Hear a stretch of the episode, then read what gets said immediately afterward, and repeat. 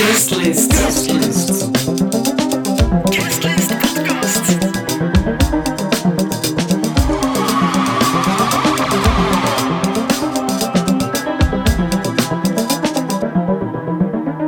Hey, hallo.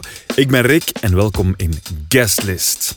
In Guestlist kijk ik aan de hand van wat er geprogrammeerd staat hier in Ancien Belgique naar de bredere muziekwereld en wat er daar allemaal aan het gebeuren is. En het is aan het gebeuren. En dat weet ik, want Avril Lavigne die is terug. Machine Gun Kelly die staat in de afrekening van Studio Brussel. En Travis Barker van Blink-182 die heeft intussen een feature met zowat de helft van de hip-hop te pakken. Kortweg, wat is er aan het gebeuren? Wel, gitaren zijn weer in. En dan vooral punky gitaren. Niet zomaar gitaar, nee, die gitaren die vaak zelfs wat dieper snijden, emotioneel dan toch. En ook hier in de AB krijgen de punky en emo sounds weer een plek op het podium. Met concerten van eh, Foxing, Pinegrove en Nothing Nowhere kunnen wij hier eindelijk op de website de categorie emo terug activeren. Straks, later in de aflevering, duik ik in de donkerste krochten van de hip-hop, namelijk in de emo-rap. Ik doe het met twee kerels, met eh, de rapper Kleine Krek en met programmator Benjamin Beutels. Die laatste die zorgde bijvoorbeeld voor dat Lil Peep hier in België op het podium stond. Maar eerst gaan we terug de tijd in naar eh, de tijd waarin ze nog echte gitaarmuziek maakten. Want dat is nog wat ze zeggen natuurlijk. Nee, we gaan terug naar de hoogdagen van de Belgische emo. Dat doe ik met de programmator van Peukelpop, namelijk Eppo Jansen, en met presentatrice en tattoo-model Femke Fatal. Die Eppo Jansen die schreef met zijn band The Cornflames zelf een groot deel van die Belgische emo-geschiedenis. En die tweede, Femke Fatal, die stond eind jaren 90, begin 2000, zowat voor elk podium waar nog maar gitaar te zien was. Ik heb het met hen over MySpace, over Machine Gun Kelly en de sound van nu, over lange blessen en over een plek vinden in de wereld dankzij muziek. Dag Eppo, dag Femke. Hey. Dag Rick, hoi. Hallo, we gaan het hebben over eh, emo vandaag. Ehm, was dat een evidentie toen jullie gebeld werden met de vraag we gaan het hebben over emo, kan jij langskomen? Verschoot je daar op het eerste zicht van, Femke of Eppo, dat we naar jullie vroegen voor emo? Ik, ik ben niet geschrokken. eh, ik, weet, ik weet wie dat uw redacteurs zijn. En eh, die hebben mij ooit in, eh, in, ja, in emo-tijden gekend. Ik zal Ja, het zo ja, dus die weten, we zitten hier met de juiste man in de zetel. Femke, was jij geschrokken? Totaal niet, want ik was echt wel emo-kid. Aha. En ik was echt zo into alles. De muziek, de lifestyle, de uiterlijk. Beetje erover als ik de foto's nu terugzie. Ik had Ja, zo... want hoe zag je er dan uit? Kan je dat eens beschrijven? Je zegt, ik was een, een emo-kid. Ik, ik stel me er al iets bij voor. Ik denk de luisteraar op dit moment ook. Misschien moet je eens beschrijven hoe dat er dan uitzag. Dus zwart haar, met zo'n mooie bles. Ja, de bles. De bles natuurlijk. eh, piercings. Ah ja. En dat was dan een keer een Madonna-piercing, dan een lip-piercing. Het, er werd Het gewisseld. werd, ja, er werd gewisseld. ja. En ehm, dan ook zo de stutarmbanden, de Ja. riemen met stut. Juist, amai, ja. De, de make-up, de panda-ogen, zo zwart en, en mascara. En, ja. en de full tattoos package, natuurlijk. De full ja, package. de full package. Ja. Zag jij er ook zo uit, Eppo? Nee, eh, ik denk dat wij net op tijd gestopt zijn eh, in dat emo-verhaal. eh. ja, nee, dat, ik, wij, wij zagen er als de gewone kids uit die muziek maakten. Maar Ja. ja, ja ik heb dus ooit mijn haar geblondeerd. En dat... eh, nee, Daar is het gestopt. Daar is gestopt, ja. ja, geen piercings gewisseld? Of, Nee, nee, nee, helemaal Oké. Ik moet zeggen, ik ken hem van vroeger van zien en hij is nog niet veranderd. hij, was, hij was geen emo-kid, hè, zo met haar en nee, hij was Nee, gewoon wij waren de, rock- de gewone, ja, Ja. gewone jongens. Ja, Ja. ja. Ja, Wij vielen eigenlijk, we hebben- gingen op in de massa. Ja. Alleen als we op het podium stonden, konden Dan- wij ons eh, Ja, ja, ja. volledig eh, onze emoties kwijt. Ja. Oké, ja. Ja, want daar gaat het over, over die emoties, over die emo-scene. Ehm, ik weet niet, in welk jaar is dat bij jou ongeveer begonnen, dat jij naar die emo-band, ik weet niet of dat toen al Ja. zo genoemd werd, bent beginnen luisteren? Ik, ik, was een, eh, ja, ik ben echt bewust met muziek. Ik ben van 1976, dus be- be- bewust met muziek in midden jaren 80 begonnen. Eind jaren 80 Fugazi leren kennen, wat een iconische post-hardcore band was dan. En, eh, en langs de andere kant into Sonic Youth, eh, de, de, de, de grunge dan ook eh, gerold. En ik las een interview in het legendarische Belgische magazine Gonzo Circus. Ik heb er zitten over nadenken, hoe kwam ik daar nu toch weer bij? Er stond een interview in met Lou Barlow. Lou Barlow, de bassist van Dinosaur Jr., maar ook Sebado. Als Sebado zijn alter ego Maakte eigenlijk ook liefdesliedjes, maar met vaak die, die, die hard en zacht uitbarsten. Ja. En ze vroegen hem in Gonzo Circus, ja, eh, Lou, ben je dan emo? En toen zei hij op een bepaald moment, ik ben helemaal niet emo. Sunny Day Real Estate is emo. En dat is eh, de, het moment geweest dat ik denk een paar weken later naar Amsterdam ging, die plaat kocht. Van ik dacht, dat moet ik nu toch weten. Ja, Lou? Barlow. Ja, ja. En Sunny Day Real Estate was zo mijn eerste echte emo-plaat die ik in, in, eh, in mijn bezit had. Ja, Diary heet die plaat. Hoe, hoe reageerden ze thuis toen je met die platen kwam aangehold? Ja, je weet, mijn vader was een, meer een, eh, een, een jaren tachtig adept. Die vond het al vreemd dat ik met, met, met sommige van die dingen bezig was. Wa- Is nooit echt mee in de punkrock van de jaren negentig eh, gestapt, of de hardcore. Maar ja, Fugazi kon hij natuurlijk wel eh, appreciëren. Ja, ja. Femke, ben jij eh, ook op diezelfde manier aangetrokken geweest door die emo? Was het, was het de, de muziek, die, die hardheid in die muziek, of was het de teksten? Wat, wat, wat heeft jou gepakt om daarin te duiken? Voor mij eigenlijk het geheel. Zo, inderdaad, de teksten. Want ik was ook iemand die in mijn jeugd vooral zo wat vocht met die donkere gedachten. Zo van, waarom ben ik hier? En, en ik had altijd gezegd, ik ga niet lang leven en, en dit en dat. Dus ik vond mij heel goed terug. En over welke leeftijd spreken we dan? Goh, vanaf... Eigenlijk heb ik dat gehad van mijn elf jaar, zo die donkere. ja. Dat zit een beetje in de familie. Mhm. Maar van muziek is dat zo vanaf 15, 16. En die muziek sprak mij zo aan. En ook het uiterlijk en ook het, de concerten gaan. Dat was zo familie, je lotgenoten, zo iedereen Ja. die zo'n beetje zich een outcast zo'n beetje voelde. En we Ja. vonden elkaar terug. En ik was dus geen muzikant, maar ik was de bezoeker van de shows. Ja. En voor mij was dat echt iets dat mij enorm heeft geholpen in moeilijke tijden. En ik voelde me niet alleen. Ik had Ja. zoiets van, ja, er zijn hier mensen die dat ook voelen. Want was dat dan ook omdat je die aansluiting over die thema's niet meteen vond bij klasgenoten of, of, of vrienden die al rond jou stonden? Ja, inderdaad, want die waren allemaal zo ja, positief en, en, en zo van ja, maar ja, en, en zo de popmuziek. En, en ik dacht, "Ah, dat is het toch niet. En dan ben ik zo eh, met vrienden beginnen meegaan naar concerten en dan dacht ik, damn it, dat is het. Zo die melodieën, die songteksten, dat, zo harde melodieën, maar ook het zachte erin en de teksten zo heel persoonlijk. En ik dacht van, dat is het. Dat is het, ik voel dit. Ja, muziek heeft eigenlijk mijn, ik kan niet zeggen leven, maar toch een groot deel mijn, mij goed getrokken. Ik Ja. voelde me ja, beter en, en ik dacht, oké, ik heb toch een plaats op deze wereld. Ja, echt een aansluiting die je vond dan in die scene, op die concerten. Heb ook, zag jou heftig meeknikken. Is dat een gevoel dat jij herkent? Ik, ik had het zelf minder, omdat ik wel in alle scenes wat, wat, wat rondhing. eh, wat, alles wat met muziek te maken had. We gingen ook naar drum en bass feestjes. En, eh, maar ik merkte het wel aan het publiek dat wij wel een, een, een, een, emo-band heette dat dan Ja. toen. Geen enkele groep wil zich emo noemen, maar wij waren gewoon een punkband. En dat was Cornflames destijds. En het publiek zagen wij wel gewoon elke week terug. En dat, en dat was een hechte scene Ja. eh, die je zowel in Ieper zag, die je zowel in eh, Leuven zag, in, eh, in Antwerpen, overal waar, Ja. waar dat soort bands speelden. Zag je dezelfde koppen. Oké. Ja. Ja, dus Femke, jouw weekend zagen eruit dat je een paar bands had en jij volgde die dan naar al die plekken toe. Deed je dat dan ook? Ja, ik- de NMBS is zoveel verdiend aan mij in die tijd. ik ging eigenlijk ook in de week. Want ik was zo iemand die graag naar school, eh, niet graag naar school ging, Ja. maar zo graag naar school ging voor mijn ouders. Maar dan ging ik naar concerten. Ik ging dan naar Amsterdam, naar Antwerpen, naar Do- Brussel. doorheen de week en je zei, ik zit in de les. Ja. Ah, ja. ik was eigenlijk een beetje stout.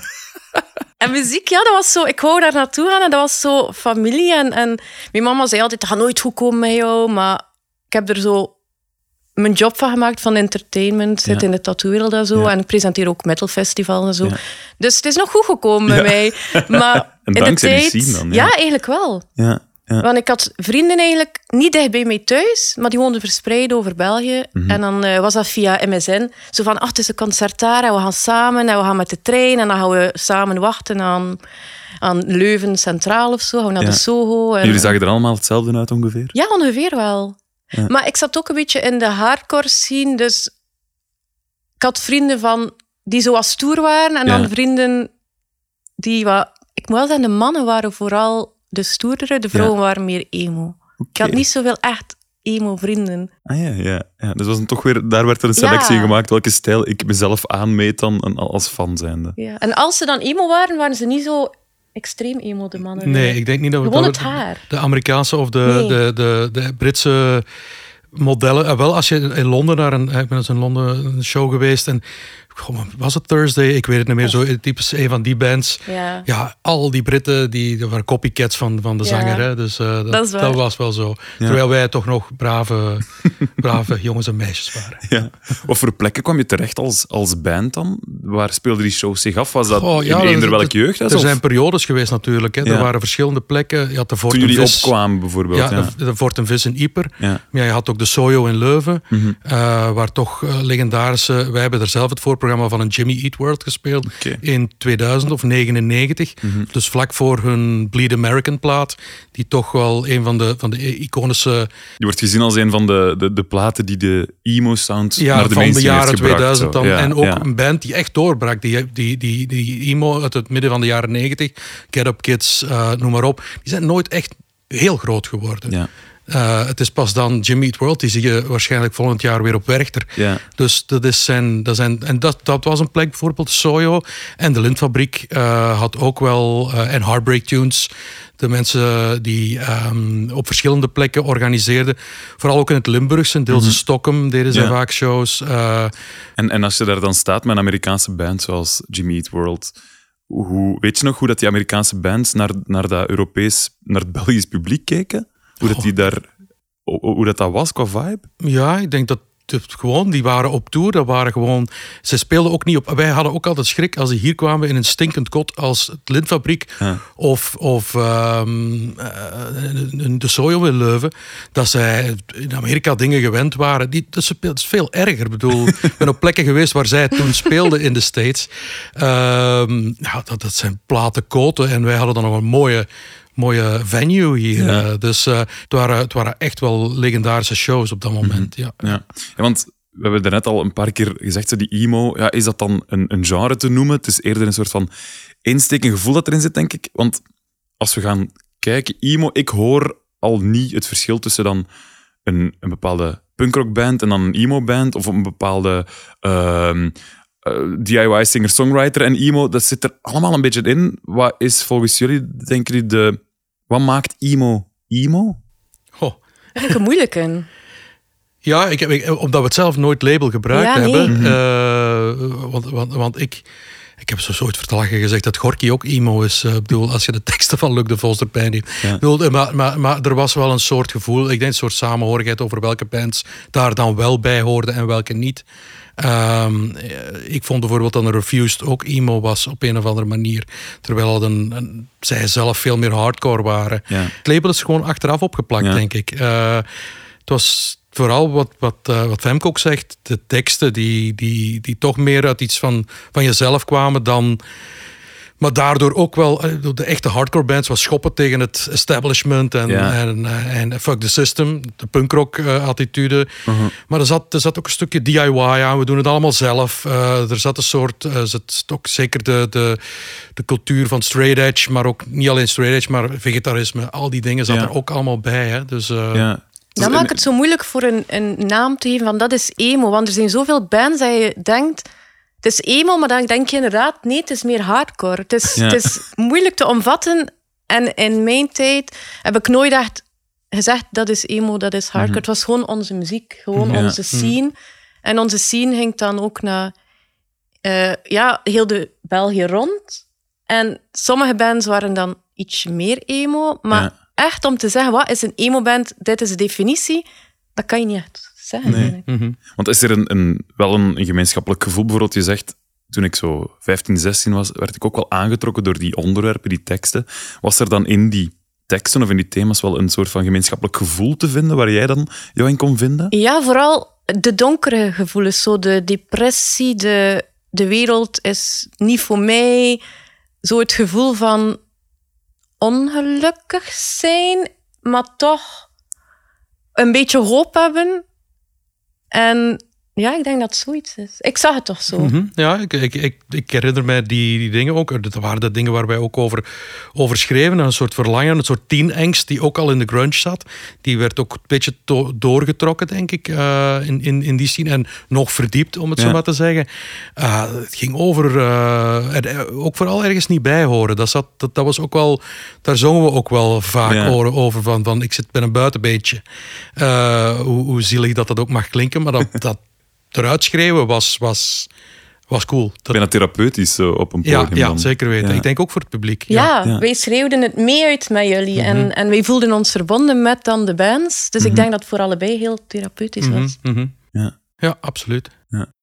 Die, die emo-begrip, als in, het is er later op geplakt, niemand is er echt trots op. Jullie gaan ook niet met trots zeggen, ja, ik ben emo of ik ben, ik ben, ik ben een emo-fan. Dus zelfs, ik ben eens gaan kijken ook op de site van Groesrock bijvoorbeeld. Daar staat nergens het woord emo, op heel die site. Denk je, staan er dan geen bands die we als emo kunnen labelen? Of is het echt gewoon, nee, we blijven er echt van weg, van die term? Ik denk dat My Chemical Romance en zo dat een beetje heeft de naam zo wat opgeëist. Zo, Mhm. En dat we allemaal iets hadden van, oh, dat is het eigenlijk niet echt. Zo die commerciëlere bands. Ja, mhm. En ik denk dat daar het probleem zo'n beetje zit. En inderdaad, niemand noemde zich emo. Mhm. Dat Ja, was zo, ja. Het is ook zo algemeen. Ik bedoel, net zoals de term urban ook helemaal niet meer wordt gebruikt. Of de liever niet meer wordt gebruikt. Ik herinner mij een interview waarin de zanger van Fugazi op een bepaald moment zegt van... Hè, want je hebt de oer, oer emo-band Rise of Spring, maar dat, daar zou het dan mee begonnen zijn. Ja, die ze ja. voor het eerst zo genoemd hebben. Dat die gasten ook zeiden van... Ja jongens, eh, wij- wij- emo... eh, Black Flag is ook emo. Ik- Als zij geen emoties gebruiken in de muziek, waarom klinken ze dan zo? Ja, Het is ja. Een beetje idioot. Eh, ja. ik bedoel, een idiote algemene term. Eh, ja. Nee, dus, nee. Ja, hij spreekt er zelf al over. Op een gegeven moment gaat die, eh, die, die sound, die emo's zien dan naar een, een, een hoogtepunt, een mainstream, Mainstream, hoogtepunt. inderdaad. Met onder andere My Chemical Romance. Hoe keken jullie daarnaar? Deed dat op een bepaald moment, jij zegt van oei, dat is onze scene. Deed dat ook een beetje zeer toen je zag wat er allemaal aan het gebeuren was? Ja, want dat H&M had onze kleren. Je zag overal onze kleren, overal onze looks. En dan dacht ik van... Die mensen leefden niet 100% mee met de muziek. Dat was zo meer het commerciële, het is cool. Wij hadden dat, dat was zo'n gevoel van... Weet je wel wat dat zien is? En plots was dat zo op MTV. En, en toen MTV nog muziek speelde. Ja. En goede muziek speelde. En dat was zo een... Onze wereld werd zo'n beetje afgenomen, Ja. in bij wijze van spreken. ja. Maar je ging dan naar shows en dat zat vol met pupers. Zo, ja, want ik ben van 82, dus ik was al wat ouder in de scene. Alleen niet zo oud. Maar toch, als je dan naar bepaalde concerten ging, waren de coole bands aan het voorprogramma van de mainstream bands. Ah, ja. En dan zat dat vol met tieners en dan had je zoiets van, dat is toch niet meer mijn wereld. ja. En werd erover gesproken? Af en toe, maar wij gingen dan naar de kleinere, de jeugdhuizen en zo. En daar zat die scene echt wel nog. Mhm. Want dat was dan meer in de grotere zalen. Maar wij babbelden er wel over. Maar we hadden nog altijd iets van... We hebben nog altijd onze, onze core, onze Ja. kleine scene waar hij dan ook naartoe ging. En dat maakte het dat wel goed. Mhm. Ja. Maar dat werden we ook gezien als emo. Ah, dat zijn deze met een make-up en die zielenhaars die hun polsen willen oversnijden. Zo het extreem overgebabbeld. Zo de niet positief. Ja. En dat heeft de emo-naam ook zo wat... Ja, de blatters zijn ze dan en, en Mm. dit en dat. Maar dat is niet waar, dat zijn gewoon je gevoelens.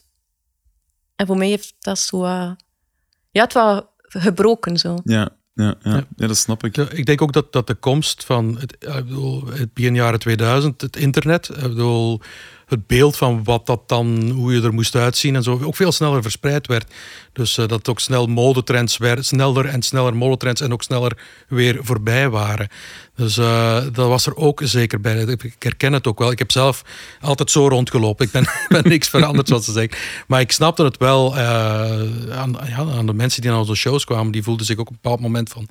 Het is hetzelfde als bij de grunge. Dat iedereen op een duur ook een, eh, een geruite houthakkershemd droeg. Omdat Eddie Vedder droeg. Dus Ja, dat, ja. dat- dat- ja, dat heb je met elke scene, elke, elke stroming wel. Ja, ja, ja. Mhm. We hadden het er net over. ehm, jullie spraken af via eh, Messenger? Of nee, MSN, MSN, ja, maar MSN ja. MSN, ja. Ja. Ehm, maar ook een heel belangrijk deel van die, van die eh, scene was volgens mij MySpace. Inderdaad. En Ja, het leuke aan... MySpace- Ja, het MySpace zou wel profiel? zijn. Ik Ja. was this girl. This Girl, dat was jouw naam. Ja, en ja. dan kon je zo je lievelingsmuziek Dus je ging dan naar de site, profiel, en dan speelde je muziek.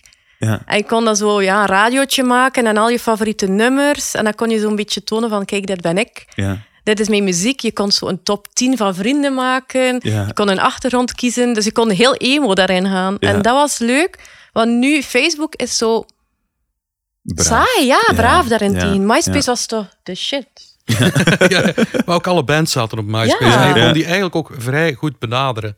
En je kon echt gewoon berichten Ja, je kon berichten met, Inderdaad, met ja. bands Ja, ja. en bij afspraken maken met bands.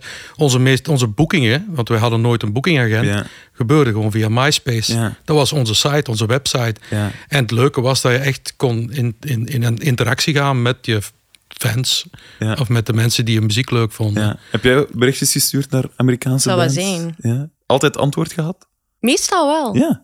Maar ik denk eerlijk gezegd als vrouw dat je sneller antwoord krijgt. Ja. Ja. Maar ik ben nooit groepje geweest, want ik, hou in, ik geloof in echte liefde. Maar moest ik een groepje geweest zijn, zou ik een goede groepje kunnen geweest zijn. Bij wijze van spreken. Want inderdaad, via MySpace, die reageerden altijd terug. En, Ja. en dat was ook zo, MySpace was zo'n beetje Facebook, YouTube, Spotify, alles in één. Ja. En inderdaad, de contacten tussen iedereen op MySpace was klein. Het was alsof dat je allemaal vrienden was. En die bands reageerden dan, als je zei van ja, dat nummer sprak me goed aan, dan reageerden ze ook. En, en dat was het leuke eraan. Dat maakte de gemeenschap nog hechter, vind ik. Ja, ja, en er waren ook bepaalde fora, wat, hè, forums. Ja. Het, ja, de verschillende boards waar je, waar je promo ja. voor je show maakte. Maar ook waarover echt van die thema's werd gesproken. En ook, is die band nu emo of niet? Dat was ook... Een hot topic, zo. Ja, om daarover te discussiëren. Ja, ja, ja. We hadden het er net over groesrock. Eh, die emo die staat er nergens op de affiche. Langs de andere kant zien we nu heel hard een terugkeer van die emo-scene. En van die sounds en van die klanken. Bijvoorbeeld, eh, Live Nation heeft in de Verenigde Staten een, een, een festival aangekondigd waar ze allemaal op de line-up staan quasi. Met het grote Paramore onder andere ook. En, en, en de grote, maar ook de kleinere bands, die staan daar eh, op de affiche. Hoe kijken jullie naar die reïncarnatie, of die, hoe moet ik het noemen? Eh, De revival van die- ja, een de beetje, revival, ja. ja. Ik vind dat de max. Al de bands van mijn tijd komen zo terug. Al de bands dat ik leuk vond, brengen nieuwe muziek uit, zingen de oude muziek dat, dat ik me zo vereenzelvigd heb. Dus voor mij is dat van, "Oh, ik ga dat weer live kunnen zien, die gaan terugkomen. Dus voor mij is dat wel super, want ik weet niet of dan er zoveel goede nieuwe... Ja, ik, ik Emo moet ook zeggen, dat ik, het- ik heb nooit echt als een, als een één genre gezien, maar in, in, in de hardere gitaren er gebeuren wel weer heel veel spannende dingen. Ja. Je hebt het natuurlijk de ene kant wat er in Engeland gebeurt met de bands als Idols en Shame. Ja. Maar dan heb je toch in Amerika ook wel terug die, die, die, die, die punkrock vibe die Ja. terugkomt. Eh, en dat is, dat is heel tof om te zien. Eh, en dat zit, dan is dat When We Were Young festival. Ja, eh, waar de papa's en de kinderen naartoe kunnen gaan.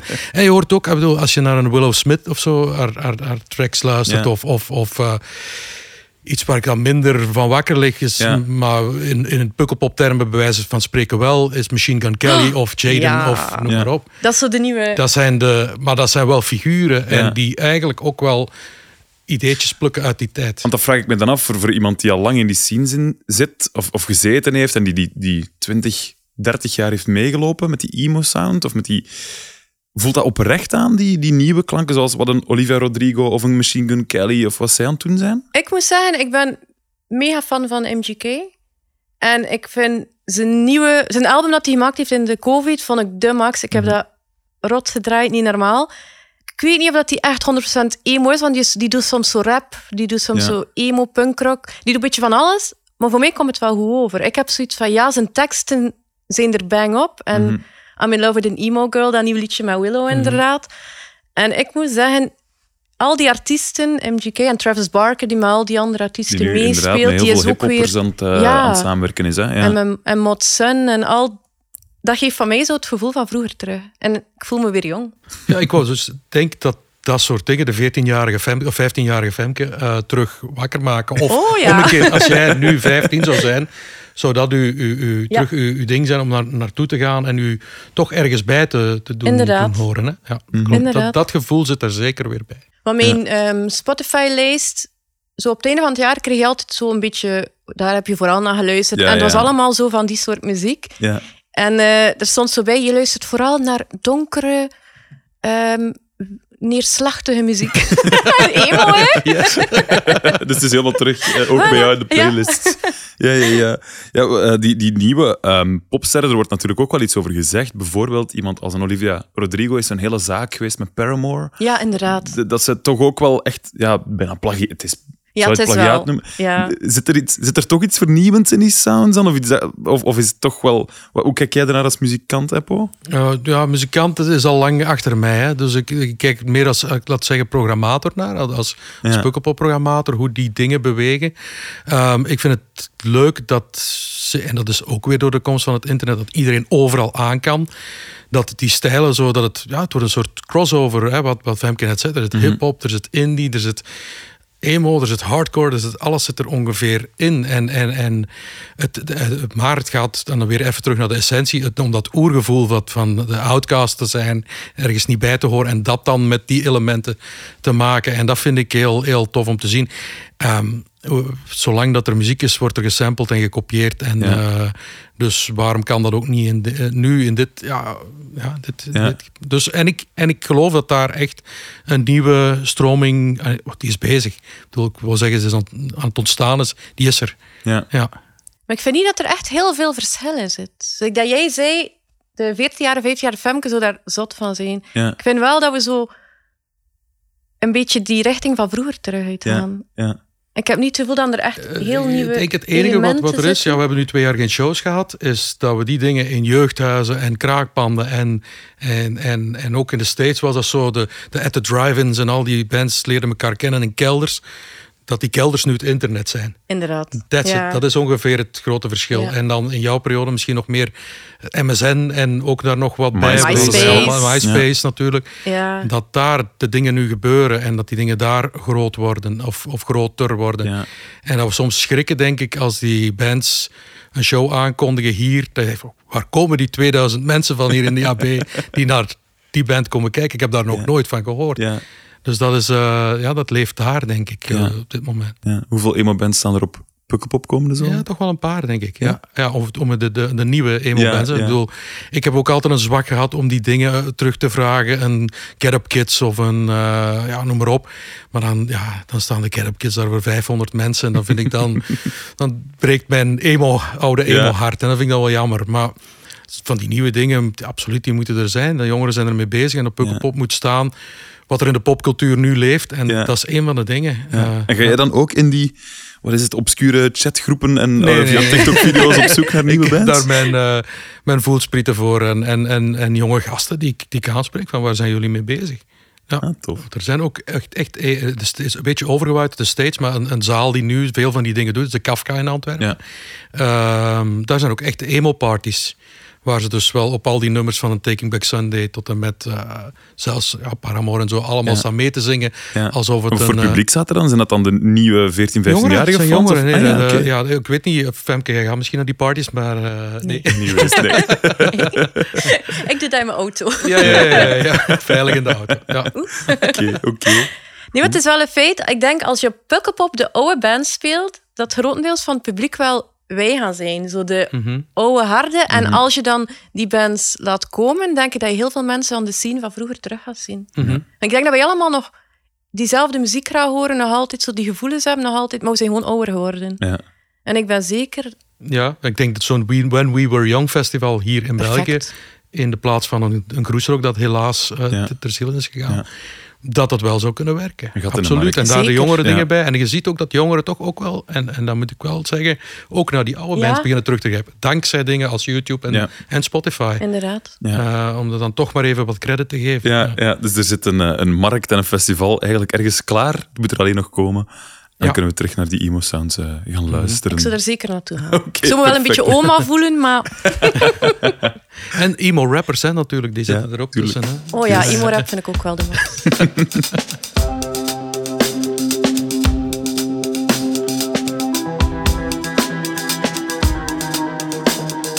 Avril Lavigne die heeft een plaat uit. Er staat een fusion van hip-hop en gitaar in de afrekening. En de drummer van Blink-182, dat is wat de man in de muziekwereld. Nee, we zijn niet 2005, we zijn nog altijd 2022. En de pop die smult van alles wat ook nog maar een beetje punky is. Maar is dat eigenlijk wel wat we willen? Gaat iedereen zomaar plat voor die pop-punk sound? Tijd om een licht op te steken bij een aantal experts ter zake. Andries Bekkers is presentator van Staal Hart op radiozender Wheelie. De man naast Alex Agnew in Welcome to the AA. En als muzikant was hij betrokken bij onder andere Diable Boulevard, The Setup en heel wat andere bands. Nina de Jonge is dan weer de vrouw achter het succesvolle Antwerpse partyconcept Emo Nights, waarop enkel emo-platen toegelaten zijn. En Margot Amand is sinds 2020 de presentatrice van de afrekening, de legendarische muzieklijst op Studio Brussel natuurlijk. Ik belde hen op met de vraag poppunk. Overrated of underrated? Ik ga mijn eigen tiener zelf nu tegen de schenen schoppen, maar ik ga toch overrated zeggen. Het is zo heel herkauwbaar allemaal en op zich is dat een kwaliteit dat poppunk altijd al wel met zich mee heeft gedragen, denk ik, dat het makkelijk luisterbaar is.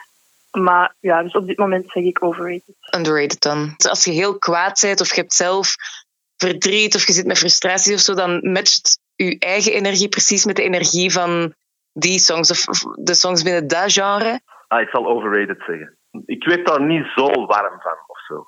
Eh, voor mij is dat toch, ja, met Machine Gun Kelly verhaal is een wat is dat, de downfall plaat zeker van, van twee jaar geleden of zo.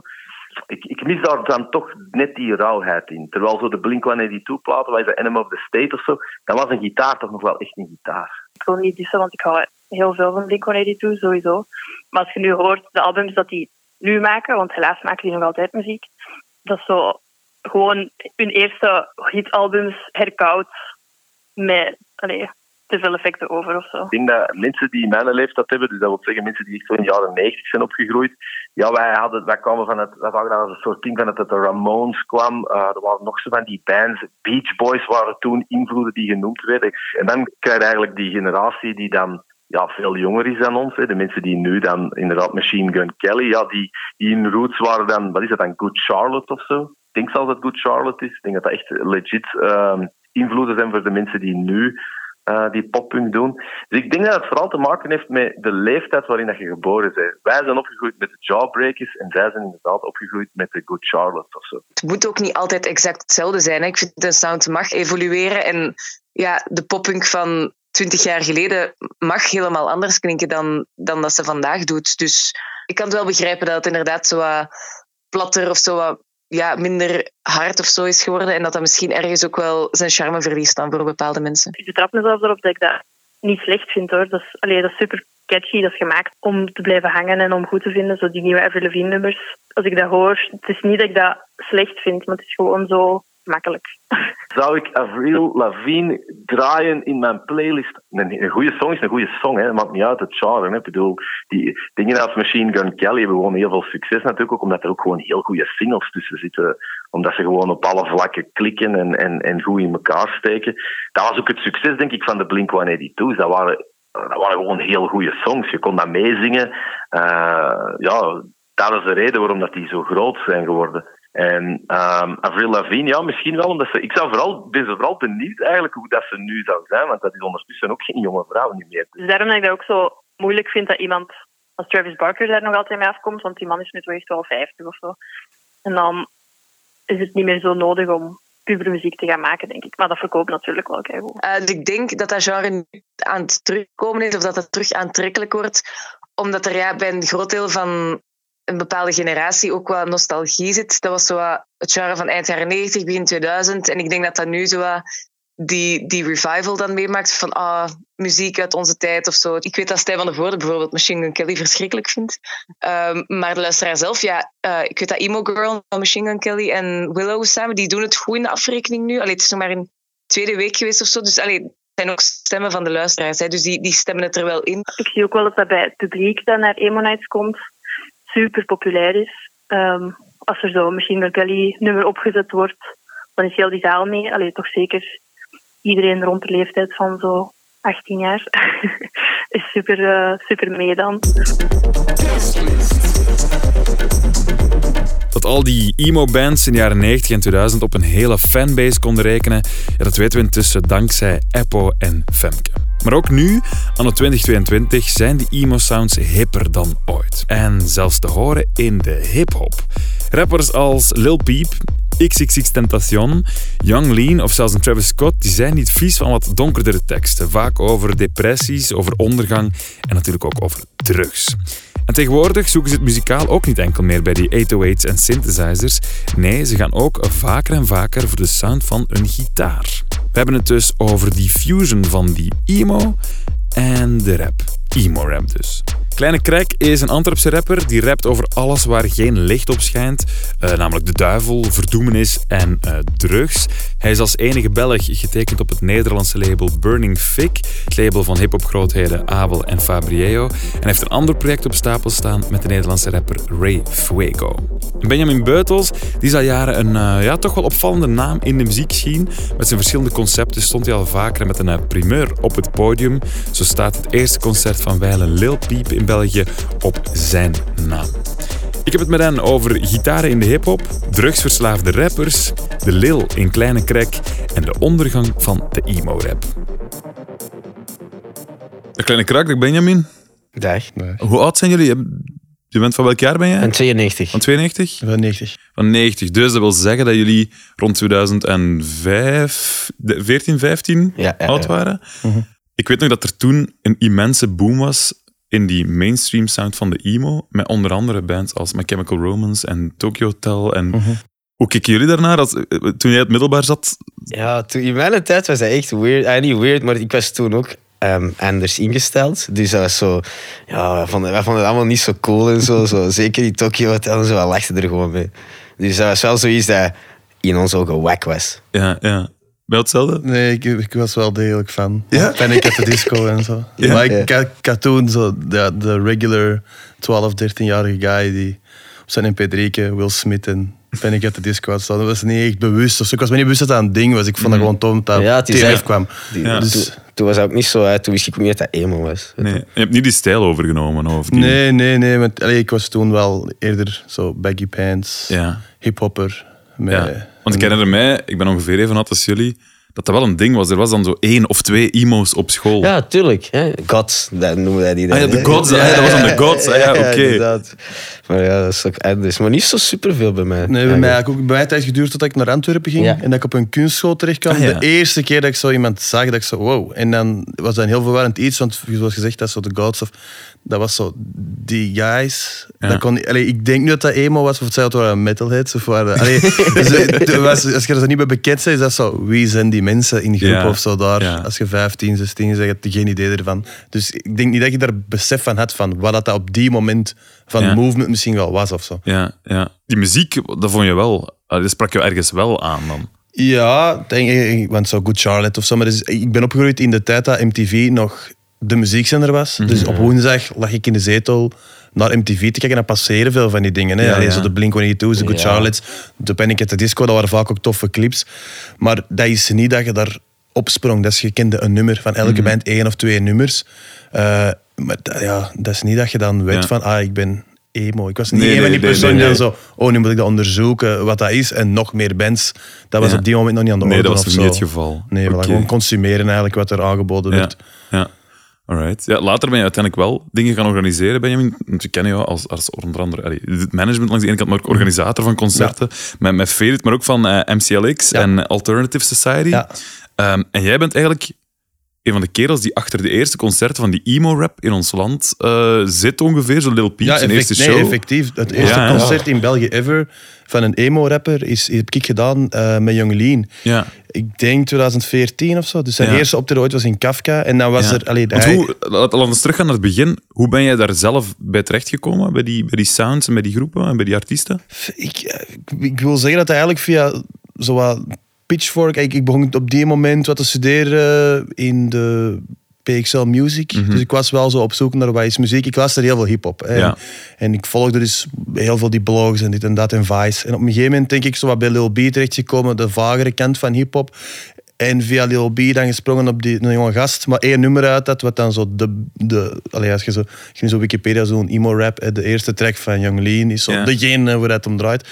Ja, die gehoord. En zo naar zo'n vage e-mail gestuurd. maar dus wederom niet in een ding van, ah, dat is hier een cultural moment of zo. Meer van, ah, dat is een sound dat ik niet ken, dat ik heel tof vind of zo. Ja.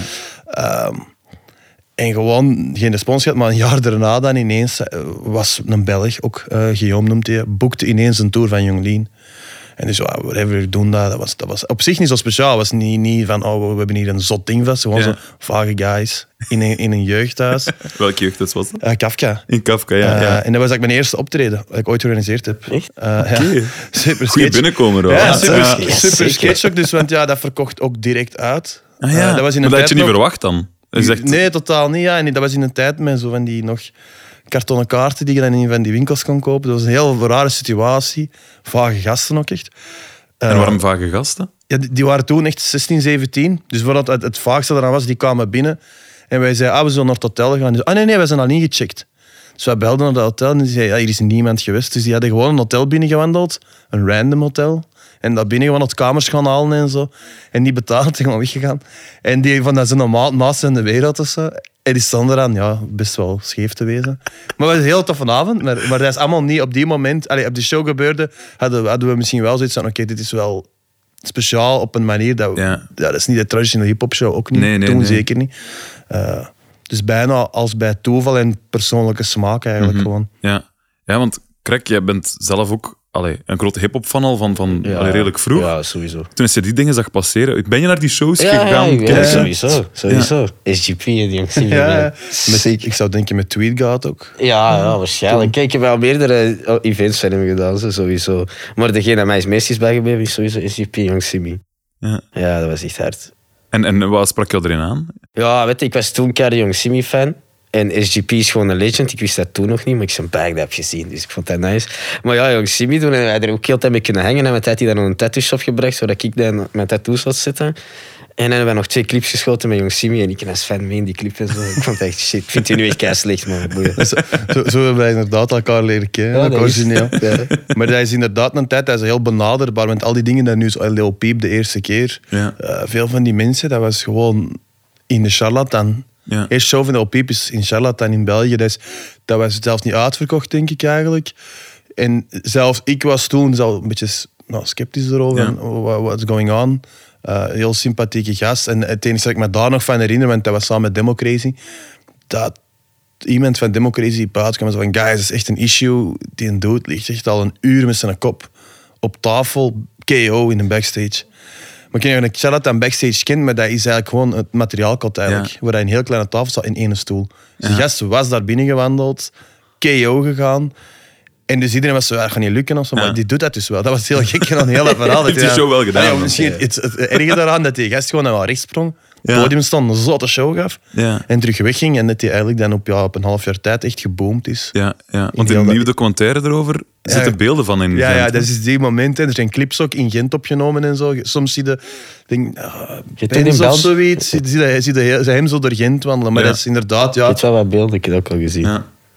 Is de kleine in Kleine Krak een referentie naar die, die Lil Peeps en die Lil... In, Ja, in- wel niet een Lil Peep natuurlijk, want Lil Peep is gewoon maar ook een, heeft dat ook gewoon van vroeger. Hè. Ik bedoel, Ja. als je naar oude Memphis rap luistert, zitten er veel Lils in en South muziek en zo. Ja. Dus kijk naar Lil Wayne bijvoorbeeld. Ja. Dus dat komt wel gewoon van daar, letterlijk in Nederland. Ja. Ben je zelf... Want nu zouden we kunnen zeggen dat jouw sound meer daarbij aansluit. ook. Ja, zeker. is dat altijd zo geweest? Ehm, nee, ik ben ooit onder andere naam begonnen hè, met gewoon boom bap hip-hop te doen. Ja, Ik de ben dan- oldschool, eh, ja, ja. ja. ben er dan gewoon mee gekapt na lange tijd. En dan wou ik gewoon Memphis rap doen. Even, wel, even geduurd voordat ik daar was. Maar ik wou eigenlijk dat liever doen. Dat, dat, dat voelde gewoon beter. Ja. Dus En hoe, hoe komt het dat dat eh, beter voelde? ah, ik weet dat niet. Ik, weet dat, ik, ik, ik, ik, nee, ik nam mijn eigen niet serieus toen ik die boom bap deed. Mhm. En met die Memphis was ik veel vrijer om over andere dingen te praten. Want ik wou eigenlijk niet per se te serieus praten. Ja, Ik had gewoon andere onderwerpen en dingen dat ik over wou praten. ja, ja.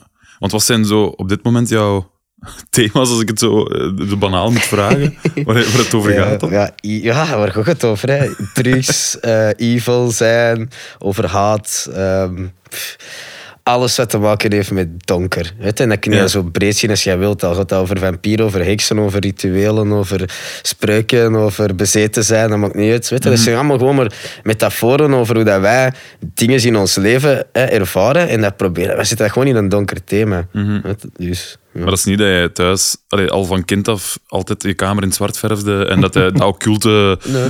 Nee. Nee, niet per se. Het is gewoon toen dat ik zo Memphis rap leerde kennen, dat was voor mij nieuw om zo donkere thema's te horen. Want ik houde, ah, ik, ik hield van, van rauwere hip-hop. Dus Ja. dat al zo, als die beats wat donkerder waren, dat, dat spreekt me altijd hard aan. Ja. Ook voor zelf te doen eigenlijk. En dan met die Memphis rap, ja, dat ging over, over ehm, seriemoordenaars en over bloed en over horror. Maar ook tegelijk over Dries en partyen. Ja. En dat was ook clubmuziek voor hun. In, Ja. in dat land is ik zoiets van, dat is perfect. In België is dat Alles gewoon komt geen, samen. Ja, weet je, hier Ja. is dat gewoon geen clubmuziek, nog niet. Weet je. Nog niet? Nee. Dus Ja. is dat wel gebeuren? Waarom niet? Weet? Ja. Er is voor alles is er plek. Hè? Dus de mensen moeten dat gewoon toelaten. Ja, ja. Dan ga je Benjamin moeten overtuigen misschien. om, Benjamin eh, heeft me al geboekt. Ah, zie voilà. Ik heb al, ik heb al gesupport. Ja, en ik was de eerste hip-hop act op, op, die, op, de, op dat event. En ik vind dat gewoon nice. Zo'n Ja. dingen wil ik meer doen. Ja. En dan heb je geen concurrentie. En ik wil ook niet concurreren met boombap rappers. Want wij zitten niet in dezelfde lane. Mhm. Nee, nee, nee. nee. Ja, je zegt van, dat, van dat, dat donkere ehm, en, en, en dan die drugs en die... Dat is wel inderdaad totaal anders dan die boom bap rap, hè? Natuurlijk. Wat je vroeger zei bij boombap rap is praten over geld dat je verdient aan drugs. En toen dat emo rap en cloud rap en zo begon, toen rapten ze over nemen van drugs. Dat was echt een grote change in hip-hop. Mhm. Ja. Dat iedereen ineens fier was op dat hem drugs nam. Ja. Terwijl veel mensen vroeger, die, die, die, bleven ervan weg of die maakten er geld mee. Dus dat was wel een grote shift in hip-hop. Wat ik ook leuk vond, weet je, het Mhm. Is niet per se dat dat moet over drugs gaan of zo, maar het is wel leuker dat je zo vrijer kunt zijn. Weet je, iedereen, dat is, dat is iets normaal tegenwoordig. Niet dat je dat moet doen of zo, maar er wordt heel veel over gepraat in muziek. Ja, maar langs de andere kant dan, in die oldschool hip-hop, eh, je kunt pas over die drugs en dat dealen praten als je echt die drugs en die dealen hebt gedaan, want anders komt je niet oprecht over. Nee, tuurlijk. Is dat hetzelfde in die... Ik vind dat ook. Ja. Ik vind dat ook, dat, dat voelde wel. Weet je, toen, ik, toen toen ik in het begin al die Memphis shit was aan het doen, hè, dan kwam dat ook niet geloofwaardig over. Maar dan, vijf jaar later of zo, dan kwam dat wel geloofwaardig over. En dat is gewoon omdat je het geleefd. Ja. Weet je, je, je hebt dingen meegemaakt en dat ging met boom. Als je op je 15 begint met conscious hip-hop, wat heb jij dan te zeggen? Dat is dus, ja, je moet dat eerst Mhm. Ja, leven. maar dat wil dus ook zeggen dat wij ja, eh, in het weekend met je hoofd op een tafel pijstout eh kunnen vinden. Als je dat wilt, wel. nee, weet je, die, die, die echt zo, maar ja, er zijn dingen gebeurd al. Hè. En ik ben nu ook al 30, ik wil niet, weet je, het, is, het is goed dat je dingen hebt meegemaakt, je moet ook niet blijven leven. Veel rappers dat, je, dat bekend zijn, die dat nu praten over drugspakken, die pakken dat niet per se. Maar die hebben dat wel gedaan, dus je hebt genoeg kennis om er Ja. nieuwe dingen over te kunnen voorzien. Of je hebt vrienden of andere mensen dat je dat ziet met gebeuren. Het moet Ja. niet altijd over jezelf gaan. Ja. Ja, dat is wel hetgeen natuurlijk. Je hebt altijd een, een, een eh, soort van tegenreactie. Hè. Bijvoorbeeld die van de boombap, die gaan dat niet cool vinden wat er in die emo-rap gebeurt en vice versa. Eh, Merk je dat ook, Benjamin? Dat je hebt vrienden die wel into die boombap zijn, die dat dan vreselijk vinden wat je doet met die emo-rap? Of... Ik, ik weet, als wij begonnen met Fade It dan, hè, dat was de insteek was, wij doen eigenlijk alleen die cloud rappers, Ja. die emo rappers, die ja, meer club-oriented rappers. De andere organisaties wel zo wat eh, neerkeken op het feit dat wij dat deden. Zo van, Ja. wow, die mannen zijn bezig met de young leans van de wereld. Toen was dat echt een ding dat de guys die de serieuze hip-hop, eh, de artiesten deden, waren... En eigenlijk, dat is, wij waren altijd zo van, maar waarom? Die, zijn, die gasten zijn ook goed bezig en zo. Maar dat was zo'n heel ding van, dat is niet klassiek, dat, niet, zijn geen Amerikanen. Dat waren die vaak ook echt heel vage types. Ja. Eh, vage muziek, vage labels. Maar daar werd wel heel snel zo van, zo'n bepaalde hoek was iedereen van, nee, daar zijn we niet mee akkoord of zo. Ja. Daar werd wel op neergekeken. Maar wat raar is, want dat was ineens een influx van heel veel nieuwe mensen. Wat wij zagen was, en wat wij tot op heden zien, ah, nu al even twee jaar niet meer natuurlijk, maar de laatste concerten die wij deden, liepen er meer mensen rond, gelijk met truien van deze bands, op Ja. onze hip-hop shows. Eh, Power Trip, Gatecreeper, eh, hardcore bands, dan Ja. dat er hip-hop fans waren omdat die gewoon, die merger is gekomen door, niet alleen door emo-rap natuurlijk, maar ook door zo wat nu die, een- die metal trap toestanden en zo. Maar dat is wel een evolutie die daar is ingezet. En dat, dat, Ja. dat open denken van waar kunnen we heen? Hip-hop is hip-hop al heel lang. Hè? Bedoel, Ja. dus je gaat altijd die boombappers hebben, de Joey Badassen van de wereld gaan er altijd zijn. tuurlijk. Maar je merkt wel zo die emo-toestanden, die doorbraak, dat sommige van die mannen ineens ook in zalen van 2000 man stonden, Ja. dat je wel getriggerd hebt van oké, oh, we kunnen Ja, ja. wel echt maffe dingen doen en dat wordt geapprecieerd. Ja, Ghostman of zo bijvoorbeeld. Die mannen Ja, want dat staat nu in zalen met veel volk. Maar Overdreven. wordt dat elders ook opgepikt? Bijvoorbeeld radio? Dat is geen radiomuziek. eigenlijk. Ik weet dat. Ik weet wel, dus als Lil Peep stierf, heb ik met iedereen moeten babbelen over dat Lil Peep dood was. Ja. Ja, maar, Lil Maar Peep ik kan heb nog wel op nooit dat radio. geschreven over Lil ja, Peep. ja, ja. Dus die zullen misschien zo wel thematisch zo... Ah, Lil Peep is dood. Kom, draaien één keer een nummer. S'avonds om tien uur. Ja. Maar... Zo, Alleen Lil Peep weet ik dat ze hebben ze wel op de radio gedraaid. Maar zo, like Coastman en zo. dat- Nee, dat- denk ik eigenlijk niet. dat doen ze niet. Eh, niet bij ons, ik denk zelfs niet in Amerika. Die mannen spelen gewoon enorm veel shows. Ja. daar. Ja. En dat is ook wel vol, altijd. Ja. En toen heb ik eigenlijk zo begonnen met zo die type rap, donkerdere. Dat was dat zo Wolf en zo. Ik zei voor Wolf en die type mannen. En die gasten die zeggen dat we hebben geen labels nodig. Wij spelen nu volle shows, constant. Dus die, die hebben heel die independent wave gestart. En dat is ook wel iets van zo cloud rap en emo rap. Heel veel independent rappers. Ja, want waar speelt zich dat dan af? Waar worden die nummers dan wel gelanceerd? En- Soundcloud en- is eigenlijk, hè, dat is zo heel dat ding van die Soundcloud rap. En dan zeggen ze eigenlijk dat SGP, Space Ghost Purp, is de OG Soundcloud rapper, of een van de OG's. Mhm. Die is nu al volledig weg, die gast, eh, omdat hij crazy is. Ja, veel volg jij nog dan. of niet? Ik volg hem soms nog. Dat is ja. wat te veel... eh, Nee, die is echt crazy. Als in ah, ja. ik, ben ik heb daar één keer mee getoerd met die gast. Toen heb ik Lenny ontmoet ook. En dat is dus die leven wat we zeggen, dat, dat, de life. Dus Ja. zijn iets pakken, heel Europa lang. En veel te veel drugs pakken. En nu is die gast gewoon doorgedraaid. Oké, ja. Praten over piramides en zo, dat de Black Hebrews dat gedaan hebben. En de aliens en Ja, selected die zit dus people. echt inderdaad Ja, in die is, een, eh, die is ja, Die- die- die- ja, die zijn bekwest. Maar Ja. die hebben wel zo, letterlijk, die, die hebben die, dat pad gecarved of zo. dat je ja. gewoon echt... En er zijn nog altijd van die rappers die eigenlijk gewoon enkel op Soundcloud droppen. Die gewoon Ja. dat hun niche is eigenlijk. En daar zijn eigenlijk veel grote namen uit voortgekomen. Denzel. Curry is een van de Raider clan, dus gevonden door Mhm. eh, Space Ghost Purp. En zo zijn er een heleboel rappers die eigenlijk eh, daarmee, A$AP Rocky bijvoorbeeld, Ja. Ja. dat is De ook een van die grote voorbeelden die, die eruit verder gekomen is uit die cultuur eigenlijk. Ja, hè. ja. Uit die merger. Ja, en dat is iemand dat openlijk over drugs rapt. Dit is een leaks, LSD, dit en dat. Dat is allemaal zo. En dat, is- dat wordt allemaal maar bezien van, oh, dat is niet erg. Die gast is enorm groot, hè, is mm Rocky. Maar heeft gewoon ook zijn, zijn inspiratie en zijn sound eigenlijk van daar. hè. Wat niet erg is, hè, maar. Nee, nee. Maar dat wordt anders bekeken bij zo iemand, omdat hij heel bekend is en dat is een mooie gast inderdaad van fashion. Maar als Ja. je alleen donker zijn en drugs pakt, is dat slecht. En die had ook wel iemand op een gitaar tokkelend, Ja. die zo wat dat refrein zingt op een popmanier. Ja, maar dat is, dat is zo. dat dat het goed. Zo let ik te roepen. Dat wordt, Ja. dat wordt geaccepteerd, dat, dat, dat wil je zeggen. Ja, Ja, ja. ja. Ja, ja. Want hoe doe jij dat? Eh, is dat ook ja, muziek gewoon altijd op... Je maakt veel mixtapes, hè? Ja, ja, ja. Dat is op Soundcloud, hè? die dropt ook wel op Spotify. Ja, onze Spotify. Hè. Ja. Dus die van ons gaan natuurlijk wel via, via Fik. Hè. Maar, uh, Dat is Burning Fick is Ja. een label waar onder andere Fabrieo ook mee achter zit. Ja. Dat is een independent label, hè, dus Mhm. wij, wij doen dat wel zelf. Maar ik, het is niet ik die upload naar, naar, naar DistroKid of zo of iets anders. Dus ehm, dat gaat wel via hun, maar voor de rest is alles in, bij ons eigen beheer. Ja. En loopt dat makkelijker dan dat je bij een label zou zitten? Ehm, ja, dat weet ik niet. Ik zit niet bij een label, dus ik kan dat niet zeggen. Eh, to be honest, ik, ik, ik ga wel voor die independent vibes. Ik vind dat wel cool. Als witte mensen kunnen dat. En ik, ja, ik zou dat ook wel willen proberen te realiseren voor in België. Dat is Ja. ook iets dat je niet echt ziet in België. Mhm. Dus ik zou dat wel willen. Je had het er net over die teksten, hè? en dat zelfs in die ja, immense hits ondertussen, dat er redelijk openlijk over drugs gaat, maar ook soms heel donker, depressieve eh, zelfmoord. thema's in die teksten. Ehm, begrijp je dat bijvoorbeeld iemand die is opgegroeid met eh, de Beatles, om maar iets te zeggen, dat hij daar soms wel een beetje argwanend naar zal kijken?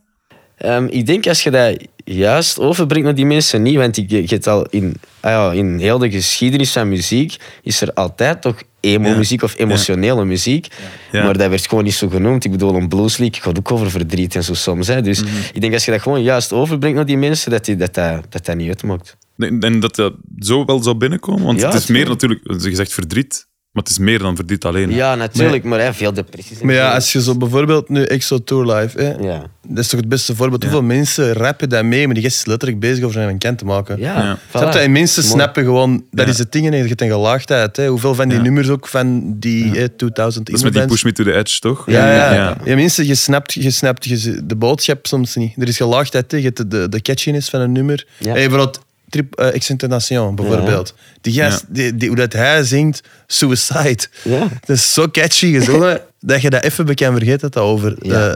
eh, zijn eigen zelfmoord zou gaan. Allee, en dat is misschien wel de power van dat emo-verhaal, dat je heel, heel zware onderwerpen, Lil Peep ook, als je zijn nummers echt luistert, hè, wat hij allemaal zegt, Ja. Is, is, is echt wel best dark of zo. Ja, Maar hoe En hij, hoe hij het brengt is, is, is super licht. En zien jullie dat dan als een, een positieve evolutie? Ja. Zeker wel. Het is, je, kunt, nou, niet, je kunt niet verwachten dat dat publiek datzelfde gaat op, opvangen, maar het is wel nice, want ook al pak je dat verkeerd op, dat wordt wel gehoord door veel mensen. En dat is denk ik ook wel die bedoeling. En dat is, maar, dat is een, een stap dichter naar dat proberen dat mensen dat gewoon begrijpen, hè, dat die dat wel juist bekijken. Weet je. Die depressie en Ja, die, en tuurlijk, die ja. gevoelens. Ja, want dat krijgt de aandacht wel. Oké, dat is kut dat dat soms een beetje verkeerd wordt opgenomen, maar hoe meer mensen dat, dat, dat, dat gaan kennen, hoe meer dat, dat gaan kunnen begrijpen. Mhm. Dus eigenlijk, doordat we in, de, in deze hip-hop dan er meer over gaan praten, zorgt dat dat iets is dat gangbaarder is om daar gewoon in het algemeen over te praten. Tuurlijk, ik- tuurlijk. Dat is, toch, dat is, is dat niet zo de campagne? Praten helpt. Ja, ja, ja. En dat op een rare manier, dat is een, iets dat ik vaak zeg, is zo toch, hè, zo. Als je representatie of zo een beetje, toch? Ja. Als je ziet, als je hier naar iemand opkijkt en, en eh, je stelt je favoriete basketter zegt, guys, ik heb depressie of zo. Ik, Ja. Dat is iets waar ik mee struggle. Voordien zou dat nooit gebeurd zijn. Ja. Maar nu ineens zien we dat mensen wel echt gewoon durven zeggen. Bijvoorbeeld eh, die tennister, eh, die, die gymnast, Ja, gymnasten. Mensen komen daarmee naar buiten. hè. Emo-rappers doen dat gewoon de hele tijd. Maar op zich is dat positief dat je kunt hebben. Dat je gewoon mensen die je erop kijkt, die zoals u zijn eigenlijk. Hè. Want wat is een Peep veel anders dan iemand gelijk mij, die was denk ik even oud als ik, maar die gewoon goed kan rappen. Ja, dat is gewoon iemand dat ik denk van, ah, ik ken, dat is een guy dat ik zou kunnen kennen. En die praat over thema's die misschien wel bekend zijn bij mij. Ja, is dat misschien wel gemakkelijk om eens tegen iemand te zeggen van, oh my. Ja. Dus, je voelt me misschien al komen, hè. Eh, ik ben advocaat van de duivel aan het spelen, maar is dat dan niet het gevaar in dat, dat je zonder, als je niet meer over die thema's rapt, dat, dat je zelfs niet meer kunt populair worden? Dat, En dat dat dan bijna zo'n soort van vormke wordt waar het over moet gaan? Ik vind van niet. Ik vind dat dat niet moet, want je- die emo-raps gaat gaat uiteindelijk niet altijd om dat. Dat heeft er al veel mee te maken, maar je kunt bijna ook over niks anders rappen. Die mannen rappen over dat ze, dat ze, dat ze niet graag leven. Of dat dat nu depressie is, dat die nu veel drugs pakken om dat, om dat op te lossen. Die rappen eigenlijk bekend altijd over dat ze er niet graag zijn. Ja. En oh, Ik denk nu wel oprecht, moest Lil Peep gelukkig geworden zijn. Wat ik altijd denk van, dat dat misschien die moment wel had gekomen, Ja. ooit hopelijk Ja. voor hem. Had hij misschien wel alsnog gewoon echt popbangers geschreven. ja, Ja. ik denk het over, wel. over, over gelukkig op date gaan met een En vriendin. bloemetjes en ja, ik denk dat badges, dat ja. vaak wel een ding is. En je ziet dat, dat gaat beginnen komen. Hè, want die, die first wave emo-rappers, die Oh, zijn nu ouder aan het worden. Daar, daar hebben er spijtig nog niet zoveel van overleefd. maar er Dat zijn er wel een zo, paar die nu zo wel op beetje op hun voeten terecht ontkomen Ja. zijn. En dat je wel merkt van, ah, oké, dat kan wel een andere kant uit ook of Ja. zo. En eigenlijk als je zo over emo-rap praat, in hip-hop, heb je ook Kid Cudi, hè, die dat ook Ja. altijd praat over Ja, ja. depressie en Ja, zo. dat is waar. Weet je, en die is er ook al super lang. En vooral Mhm. de hip-hoppers en al de gewone fans, is, wel- is hij zo de guy dat, dat zo ervoor heeft gezorgd dat iedereen ermee kan omgaan en dat je erover kunt praten. Terwijl dat emo-rappers bijvoorbeeld al wel deden ervoor. Ja, ja. Maar die heeft dat ook wel weer zo groter gemaakt voor de rest, zodat mannen als een Little Peepjes ook Ja. konden komen. Want geloof mij, die hebben waarschijnlijk ook Kid Cudi geluisterd. Ja. Want die gast heeft veel gebracht naar, naar de game. Mhm. Dus dat is wel nice. Ja.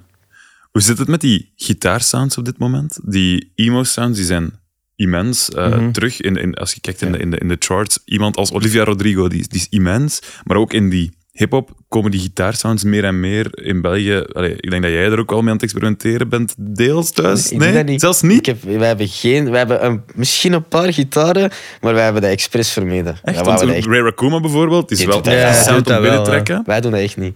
En waarom niet? Expres, omdat wij gewoon... Weet je, wij willen iets anders doen. Hè. We willen iets anders dat er nog niet is en wij moeten niet per se die gitaren nodig hebben. Dat is om- nooit een, een, een eh, verleiding geweest? Nee, nee, weet je, mijn producer die speelt gitaar en die wil dat juist niet mengen. Die, die vindt gitaarmuziek iets apart en wat wij doen, en dat, ik vind dat nice. Want ik, ik heb er veel achter gevraagd, geloof mij. Maar ik, vind, ik ben nu blij dat wij dat niet hebben gedaan, want dat onderscheidt ons weer al van de rest. Ja. Hoe kijk jij naar die, die komst van die gitaren in de... Ja, ik vind vooral, het is nu zo'n ding aan het worden dat iedereen met Travis Barker een nummer heeft. Of platen. Ineens echt Ja, letterlijk Travis elke Barker, rapper Blink-182 heeft drummer Travis wordt inderdaad- Barker. Ja, ja. En wat, wat ook willen zeggen, dat ze een beetje respect hebben voor de, de geschiedenis. En Ja. aan de andere kant dat Travis Barker blijkbaar een goede neus voor talent heeft en weet Ja. wat dat moet zijn momenteel. Maar wat je wel zo ziet bij, bij emo in de verschillende waves, is dat dat in die end zijn eigenlijk altijd wel een beetje cannibaliseerd door deze dingen te doen. Mhm. Door te zien, we hebben een formule dat goed werkt. Ja. En dat is dus nu jonge rappers die heel sad zijn met Travis Barker erover. Ja, en gitaarbeats en zo. Dus ja, de kans is niet onbestaan dat hij binnenkort weer ontploft. Je gaat dat in de 2000s, allee, Ja. in die, die vorige waves ook een beetje gebeurd is. hè, Dat dat, Waarin dat wij het weg vonden, die Tokyo Hotel en ja, dergelijke. ja, dansen. maar dat je zo ja, dat ja. top te... Allee, in, in MC doen we heel veel van die bands uit het jaar 2004 en up. Dus de, ik weet niet of ze weten dat zelfs al is dan. De Sleeping with Sirens van de wereld. Maar wat je wel merkt is, die bands, dat is bijna een formule of zo. Ja. Die zijn allemaal goed en zo.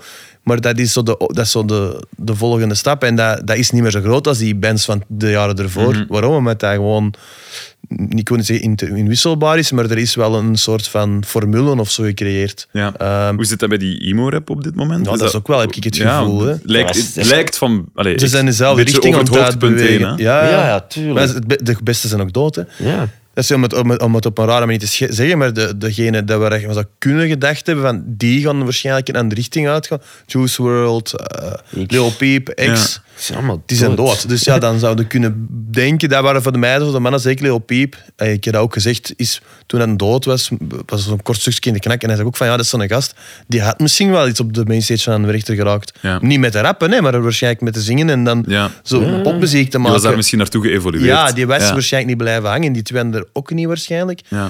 Maar die zijn dan gestorven. En wat er dan overblijft zijn zo de, de mindere goden, zal ik zeggen. Ja. Er zullen er nog wel nieuwe komen, hè, neem ik aan. Altijd. Hè. Je, hebt altijd, je hebt altijd talentjes die gaan komen, maar ja, die waren echt die weg aan het schrijven nog, hè, of Ja. aan het maken of aan het bouwen. En dan zijn die allemaal doodgegaan. Dus ja, wie gaat dat nu verder zetten? Dus het is niet meer zo... Weet je, je hebt- mensen echt met een, met een oog op... Of op die, die hebben een visie. En ze Ja. hadden die goede visie. Ja. Het valt me op met hoe een gemak dat er telkens over het feit dat die dood eh, gegaan zijn gesproken is. Is dat voor jullie al een soort van... Dat is erg gek om te Ja. zeggen, maar je ziet hoe, hoe, hoe, hoe snel dat gaat. En je mocht niet ja, gewend geraken aan dood, maar ik bedoel, een, een, een oude vrouw die ziet ook al haar vrienden verliezen, dat je geraakt dat je eraan gewend. En bij sommige artiesten heb je er minder respect voor als anderen. Dat is gewoon persoonlijk. Hè. Ja. Dus ja, dat is... Maar het is, dat is wel echt eigen aan die scene dat dat er dan gewoon echt in zit. Die, die, die... Ja, bij mij was het meer Lil Peep. Ik heb die nog gezien drie maanden voordat hij gestorven is. En ik heb gezien dat hij er aan toe was. Ja. En wij zeiden letterlijk toen tegen elkaar... Ze van, Oké, het is wel echt fucked of zo. Ja. Echt op, op een level... En allee, als je dan nu de, de geschiedenis, de documentaire kijkt, veel van die mensen die aan bod komen, dat ze eigenlijk hebben aangeklaagd voor zo wrongful death. Ja. Die waren er allemaal bij. Dus al die dingen dat ze over spreken, niet allemaal nozel doen, we hebben dat gewoon zo gezien of zo. Hè. Ja. Gast lag te soundchecken bij ons, KO op de grond, Ja. met een micro in zijn hand, te lallen echt. Ja. En dan nog bleven ze zo zeggen van ja, kunnen we nog dat fixen, kunnen we dat nog fixen. Die heeft de hele dag gewoon in het donker gelegen. Super, en, en los daarvan, hij had een super sympathieke man. Hè, maar Ja. ja, dan hoorde hij nieuws en is dood. Dan was ik niet zo... Allee, ten eerste vond ik dat heel spijtig voor de jongen dat hij niet geholpen is geweest, Ja. want hij was nog een jonge gast. Eh, aan de andere kant was ik wel van ja, dat is nu wel allee, zo wat aangekondigd of zo. Je voelt Mhm. wel van... Dat is te verwachten dat dat, Dat, ging dat, gebeuren. dat is niet onnormaal. Ja. Hoe zie jij eh, de sound evolueren van die... Ja, laten we ons nog altijd emo-rap noemen. Ik ja. Ja. Gewoon moeilijk, want ik zie dat niet meer zoveel eigenlijk. Ik weet dat niet. Ik denk dat te veel van die rappers gewoon omschakelen naar bands en zo. En dan is het gewoon... En Dus dat die gaan kiezen voor de eerder mainstream sound? Ja, sowieso. hè, Want, weet je, die zijn, uiteindelijk, dat is nu pop geworden door Lil Peep en zo. En iedereen gaat. Je, wil, je, wilt die, je wilt dat level bereiken. Ik denk dat mensen die underground dingen gaan doen, die gaan op Soundcloud blijven. Maar als je al begint met een mainstream sound aan te pakken, ja, dan ga je voor bekend worden, toch? Dus, natuurlijk. Maar ik weet niet zo goed wat die toekomst ervan is eigenlijk. Dat gaat gewoon blijven en dat gaat een niche worden. En ga je opsplitsingen krijgen. En gaat dan van die autotune-rappertjes hebben dat emo gaan gebruiken in hun dingen en zo. Dat gaat wel blijven. Want het is, wel, het is nu zo groot geworden dat het wel gaat blijven voor En het een werkt tijdje. wel. Het, werkt bewezen dat het werkt. Tuurlijk, dat je, als, je er een beetje, als je dat een beetje verwerkt in je, in je dingen en zo, dat werkt wel. Zo. Dus ik, denk, ja, ik denk dat dat gewoon gaat blijven. Misschien wel verbreden, hè. gewoon verbreden en wat, wat gaan mengen met andere genres, maar gewoon zo. Hoe denk jij dat de sound van die emo-rap gaat Ja, ik denk dat je enerzijds de terugkeer, eigenlijk, eh, gelijk Kleine Krijg zegt, je terugkeer gaat hebben naar zo dat poppunk gegeven, dat, Ja. dat, dat die bands waar je eigenlijk al ziet. Het zal heel Aaron, heel Lotus en zo. Dat is gewoon terug gewoon poppunk Zie eigenlijk zie je geworden. het ook met zijn, met zijn, met Ja. zijn tiny disc. Zo. Dus dat is gewoon Rockstar. daar. Die zijn gewoon back to the roots aan het gaan met die Ja. weten. En dat is ook tof op een manier, want het is niet onbekend dat gitaarmuziek een beetje eh, de battle ontvoeren is En met dan hip-hop. wordt de discussie, wordt- is het nog hip-hop dan? Nee, nee, eerder van dat zij aandacht brengen. Jongeren zijn Ja. nu all about hip-hop. hè. Ja. Dat is, en dat is nice. Hè. Ik heb lang dat anders geweten. Ja, ja. Dat is heel plezant. Maar zij brengen nu ook weer aandacht. Hè. Heel dat ding rond die When We Were Young. Ja. Ja, dat is mede door al deze dingen. Hè. Dus door deze artiesten die, dat ineens er een eh, vernieuwde interesse is. En dat is eigenlijk op een manier wel plezant. Want mijn droom was bijvoorbeeld ook altijd, wa- waarom kunnen we niet Lil Peep, eh Poya en gitaarrockbands bij elkaar zitten op één podium. Waarom is dat? In Amerika doen ze dat dus al. Hè. Dat is Ja. heel normaal. Bij ons is dat wow, Ja, crazy. Oh nee, de hip-hop mengt, Ja. mengt zich met de gitaar. En dat Ja. is misschien de future Ja. gewoon. En plus, en zoals jij zegt, zo poeja's in de wereld, die zijn zo wat underground. Die zijn niet emo. Ja, ze zijn eigenlijk wel emo. Ze zijn heel Ja. emo. Maar die Ja. mannen gaan gewoon dat blijven doen, underground. En tegelijkertijd gaan zo de, de nieuwe jongens, de Lil Lotussen, de Nothing Nowheres, de Gucci Highwaters en zo, die gaan gewoon ja, doen wat zij doen. Hè. En, en, en En die wat zien we meer dan die op, op mainstream Rockwerchter opzoeken. en Pukkelpop Voilà, eh, ja. Je ziet het nu toch al, hoeveel van die mannen stonden er niet op, op Richter deze jaar. Zo die kleine namen staan op best wel wat van die, van die je. rappers-achtige oh, crossover acts. Ja. Dus ik denk dat dat wel, dat gaat gewoon douwen, dat gaat groter worden. En ondertussen zijn er waarschijnlijk de nieuwe jongens al bezig met Ja. weer een andere variatie op hetzelfde thema. Hè. Ja. Sowieso. Dus Ja. ik denk dat dat alleen maar eh, gaat blijven groeien.